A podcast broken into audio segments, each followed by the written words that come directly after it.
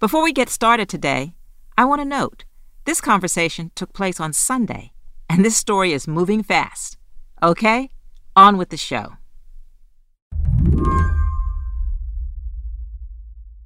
At one point during our conversation on Sunday, attorney Ankush Khardori paused to watch the news.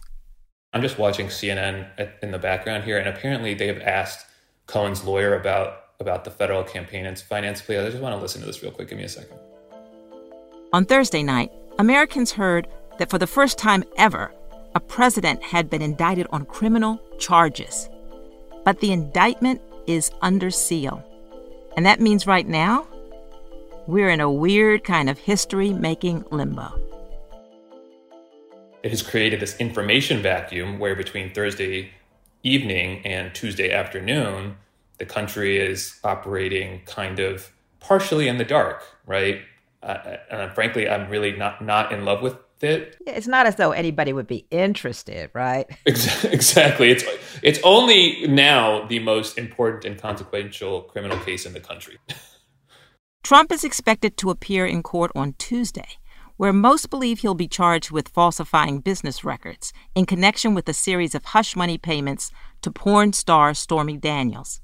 Trump associate Michael Cohen paid Daniels $130,000 in 2016. He later pleaded guilty to campaign finance violations, among other charges. Right now, we're dealing with a lot of expecteds and likelies but on the likely eve of Trump's arraignment, what do we know? Ankush is a former attorney with the U.S. Justice Department. He says one thing we know is that once you charge a president with a crime, you can't put the genie back in the bottle. This is a, a norm that you know local prosecutors, state prosecutors wouldn't be prosecuting ex presidents that, for whatever reason, remained intact uh, until last week. And it may be good or it may be bad that that norm has sort of been broken. Um, that's a long term question that we really cannot answer at the moment. It is clearly setting a precedent. The question is like whether or not other people choose to follow it. Today on the show, this week, for the first time, a former president will be arraigned. What do we know? What do we not know? And how might this change American political norms forever? I'm Mary C. Curtis, filling in for Mary Harris. Stick around.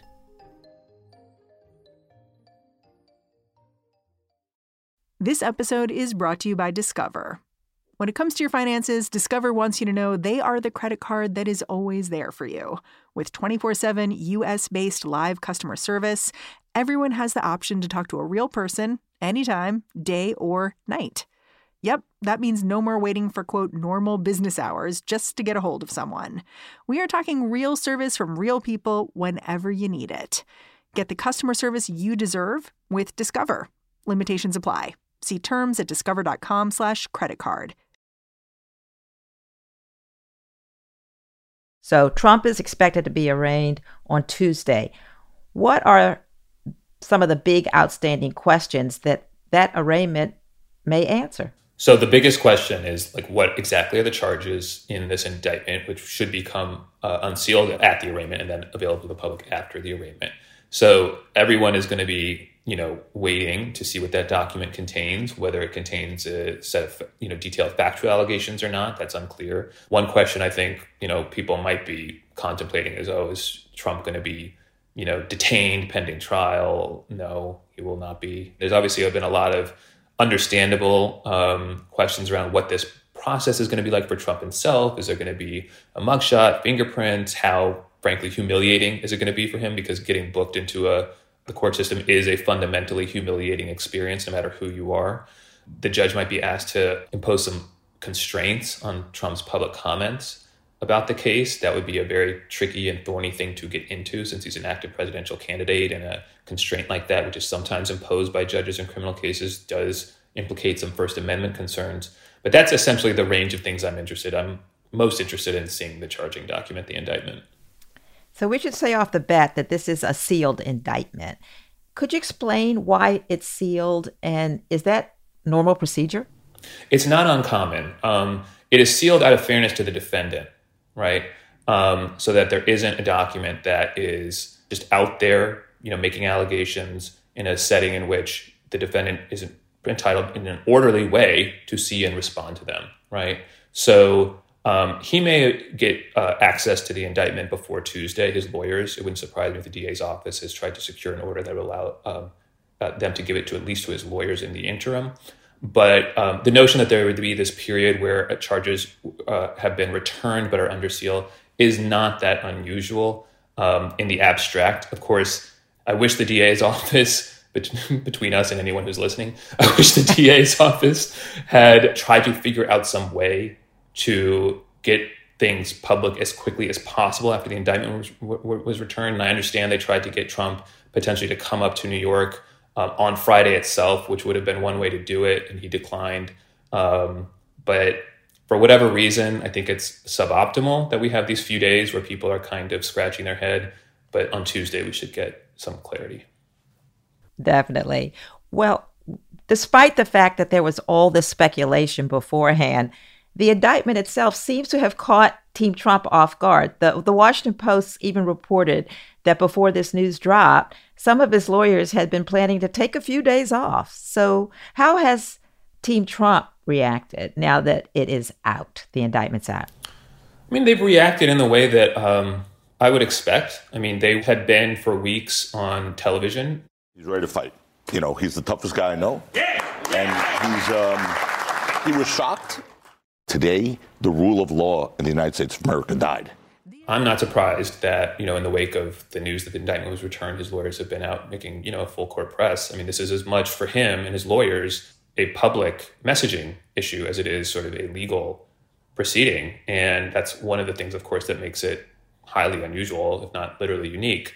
Um, but they've been out saying, you know, they're going to defend this. They think the case has problems. They're prepared to um, fight it. He's not going to take a, a, a, guilty plea, which should come as no surprise, but they've clarified that as well. Um, and so we're going to see a competent, very well resourced, and very well lawyered defense. A lot of places, uh, including networks like NBC and CNN, have reported there are more than 30 counts in this case. If there really are that many, what does that number signify to you? Yeah, it's a very good question. It, I, I wouldn't read too much into the number just yet. Um, and, and here's why right? Obviously, people are hearing that number, 30 plus, and thinking, okay, they must have indicted him on a whole bunch of different uh, areas of conduct, a whole bunch of different types of crimes, maybe different facts underlying uh, different different charges. On the other end of the spectrum, it is very conceivable that you could put together a indictment based on falsifying business records in connection with the Stormy Daniels payment that would actually generate many, many different separate criminal counts. The reason is if you're falsifying uh, or allegedly falsifying uh, records of the payment and you're doing it multiple times, each of those could conceivably charge as a different offense. And of course, Cohen was reimbursed over a series of time. And so each time he's getting reimbursed, each time the Trump organization is potentially memorializing that payment in its internal records in some capacity, you know, it is conceivable that a prosecutor could say, okay, that's a false business record. Okay, you did it again two weeks later, three weeks later, whatever, another charge, another charge, another charge. I don't know if that's the case, but it's within the realm of possibility. Now, we've seen most prominent Republicans pretty much falling into line very quickly behind Trump, even a lot of folks who they think might be running against him. And the party line is clearly that he's the target of a witch hunt. The unprecedented indictment of a former president of the United States for a campaign finance issue is an outrage. Uh, and I think it's, it's clear to the overwhelming majority of the American people that this is nothing short of a, of a political prosecution. What do you make of that argument? Is this something that we're going to hear from Trump's attorneys in court? And could it work? So we're almost certain to hear about this from Trump's lawyers in court. Um, they probably won't call it a witch hunt. They might, they might, they shouldn't, but at least not in court. What they would presumably try to do is frame this as sort of a selective prosecution or a malicious prosecution. Criminal investigations and prosecutions often travel very strange paths that are affected by the defendant's luck, both good and bad, the circumstances. Everything about this case is like unique. The underlying facts, the way the investigation began, the way the investigation progressed, the way in which it has now ended And so you can look at those facts and say, like, well, this really wouldn't have happened to anyone else. But that's not the end of the the story or the end of the analysis because yeah, it may not have happened to anyone else, but how many other people have done this? Um, so just to say that this is like unique and one of a kind, it, it is true. I think we should be honest about that, but it doesn't really end the analysis. Now, as a legal matter, right, as I said, you know, Trump's lawyers are likely to argue that this is some sort of selective prosecution or malicious prosecution. The mere fact that someone has been charged uh, with a crime that is unique does not mean it's a selective prosecution. Generally speaking, the defendant has to show both that the defendant has been singled out for some improper purpose, whether it's political affiliation or race or something like that, and also that similarly situated people have not been charged for the same conduct. And so far, there's been no indication that anyone else did anything comparable that the DA's office ha- has or has not looked at or resolved in a similar or different way. Now, House Republicans have already said without seeing all the facts as well, that they're opening an investigation into the DA's office. We're waiting. But already, Jim Jordan says to the Manhattan District Attorney, I want to talk to you behind closed doors for an interview. And on Friday, the attorney for Manhattan DA Alvin Bragg sent a letter to three of them saying, quote, what neither Mr. Trump nor Congress may do is interfere with the ordinary course of proceedings in New York State, unquote. Do you think this backlash from Republicans, specifically this House investigation, qualifies as interference? You know, I'm not so sure about that. Um, I do think we live in a country with a complicated federalist arrangement, and this is a unique uh, defendant who's former president. And so I don't think it's beyond the realm of Congress's interest I don't think they should be demanding that Alvin Bragg come testify. He's not going to do that. I, I, can't imagine, or demanding files or any of that stuff. Um, but you know, maybe some limited things would be permissible. You know, they've asked, for instance, for communications between um, the DA's office and the Justice Department. If those communications exist, I'm not sure it would be beyond the realm of a reasonable ask. I don't know. I doubt that there very much would come of it that is particularly scintillating or interesting, but I don't rule out just the possibility per se that the that, that Congress doesn't have a role here. Could these actions by the Republicans could it affect the case in any way? Sure, it could affect the case. I mean, this is a case now that is going to be both tried in a court, assuming that it proceeds all the way to a trial, um, and also in the public domain. And so, one of the strange things about Trump as a defendant, one of the things that's always been strange about Trump as a defendant, he's he's singular in this regard if he and his allies in politics or in the media can convince people that he's being wrongly targeted, they only need to convince one person who ends up on the jury. Manhattan at the moment is very, very anti Trump. That's not going to change in the time before uh, a trial if it occurs. But, you know, you don't need to win over everyone if you're Trump, right? What you need to do is you need to find one person who winds up on that jury who you've persuaded. After the break, what will Trump's arraignment look like? And once he's arraigned, what happens next?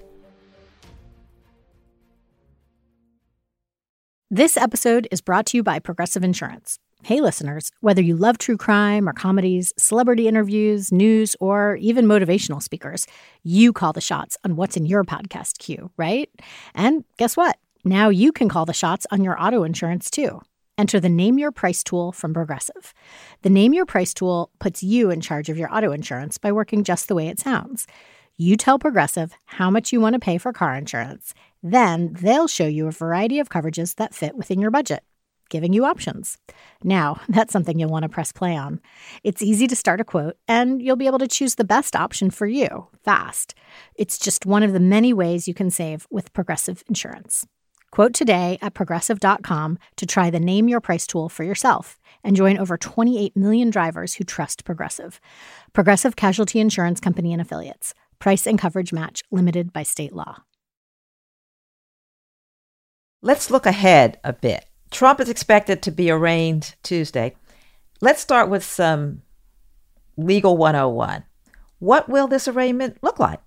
What is going to happen on Tuesday, it appears, is you know he'll go through a normal booking process subject to any modifications that the DA's office, you know, maybe works out with his lawyers to make it slightly less humiliating than it usually is, given the mugshot and the fingerprinting and all that. But but I really don't know how much flexibility they have on that score. Um, but given obviously the Secret Service's involvement, like that's going to be just a thorny issue mechanically that I'm sure they're they're they're struggling to work through in a in a sensible way. But then the arraignment itself, you know, uh, that's where the kind of the material legal developments occur, right? The indictment will be unsealed. Um, there will be some very preliminary. I think Trump will probably have to enter a plea, presumably uh, not guilty. Um, and then the judge will probably set a initial schedule, uh, at least for maybe some early motions or some disclosures. A whole bunch of things are going to have to happen now, right? Trump is presumably going to file some motions, right? Uh, maybe to try to get the case dismissed or limited or transferred or something like that. The government has to produce um, discovery. People are going to have to be talking about a trial date in this case, assuming that it pre- proceeds to trial. And that itself is going to be a huge, unique issue because we're talking about a trial conceivably that could happen in the middle of a heated presidential campaign, at least during primary season, if not during a general election, if Trump gets the GOP nomination. So uh, I say that these are all kind of minor administrative issues, but some of them, just given the, who we're talking about, like how you set a trial date, are going to be extremely tricky. Now, we know that this arraignment is the first step in what is likely a long, long road. A lot of people are wondering now what kind of timeline are we looking at here, and when could an actual trial start? First of all, what we're seeing right now, and I expect even the DA's office may say, this is if we're if our supposition is right, it's a narrow case, doesn't involve a lot of documents or witnesses. Let's get this case tried in like six months, right? In the ordinary course, like the general expectation is that a criminal case from indictment to trial will take about a year, right? At least. That timeline can be accelerated or pushed back depending on the complexity of the case. The Trump Organization trial, the criminal uh, tax sort of fraud case, that took 16 months from indictment to to trial, and that was like in terms of scale and scope, you know, not really that different and sort of factual complexity. So 16 months, well, if we do the math from where we are right now, like a year to a year and a half out, you know, we're talking about GOP primary season. We're talking about if Trump is the GOP nominee. We're talking about a summer of uh, uh, in which a presidential campaign is ongoing, right? Potentially surrounding the GOP convention if Trump is the nominee. Is a judge going to schedule a trial during that period? I mean, there were similar issues in 2016, and for the most part, the sort of proceedings that might have gone to like proceeded to completion, including like civil cases surrounding like Trump University at the time, were pushed off until after the election.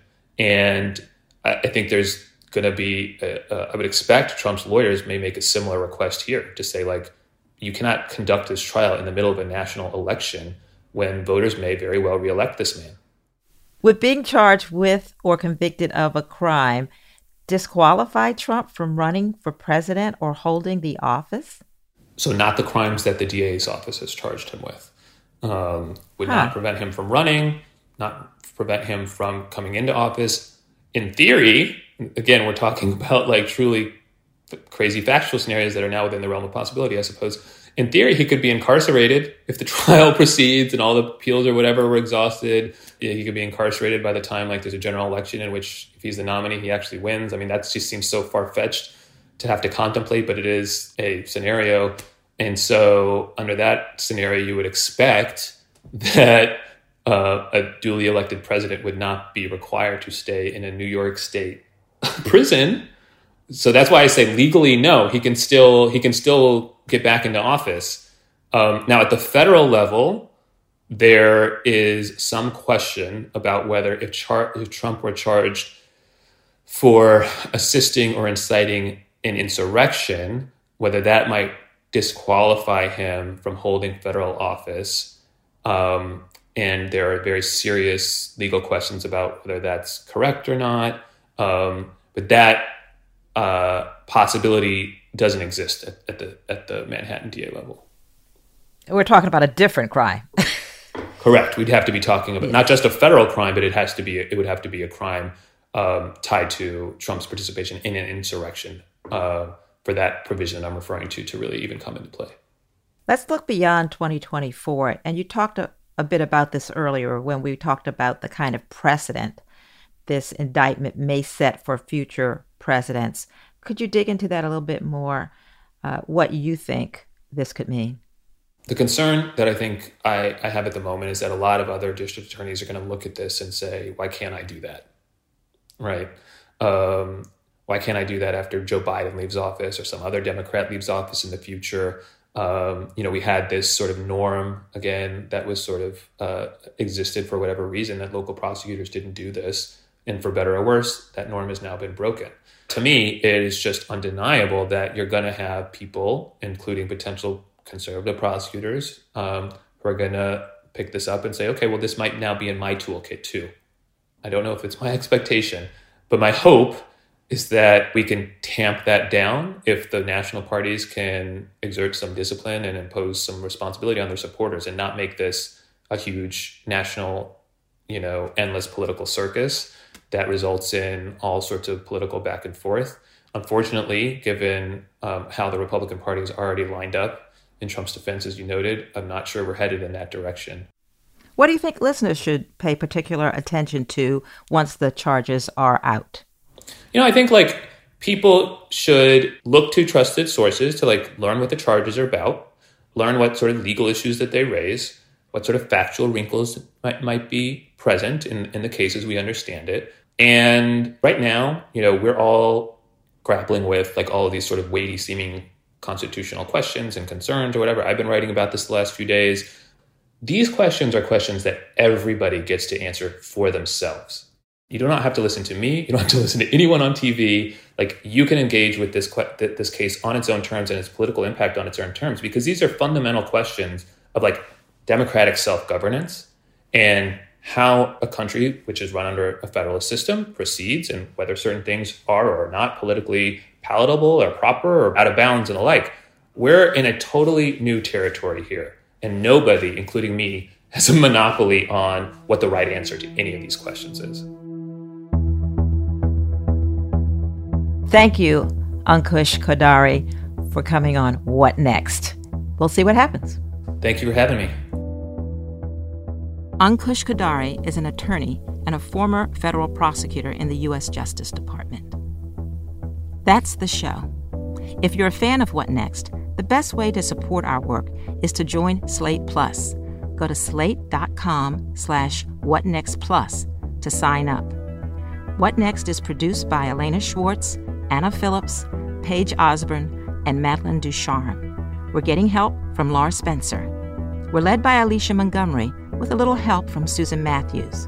Ben Richmond is the Senior Director of Podcast Operations here at Slate. And I'm Mary C. Curtis, columnist for Roll Call and host of its Equal Time podcast. Find me on Twitter. I'm at mcurtisnc3. Thanks for listening. Talk to you soon.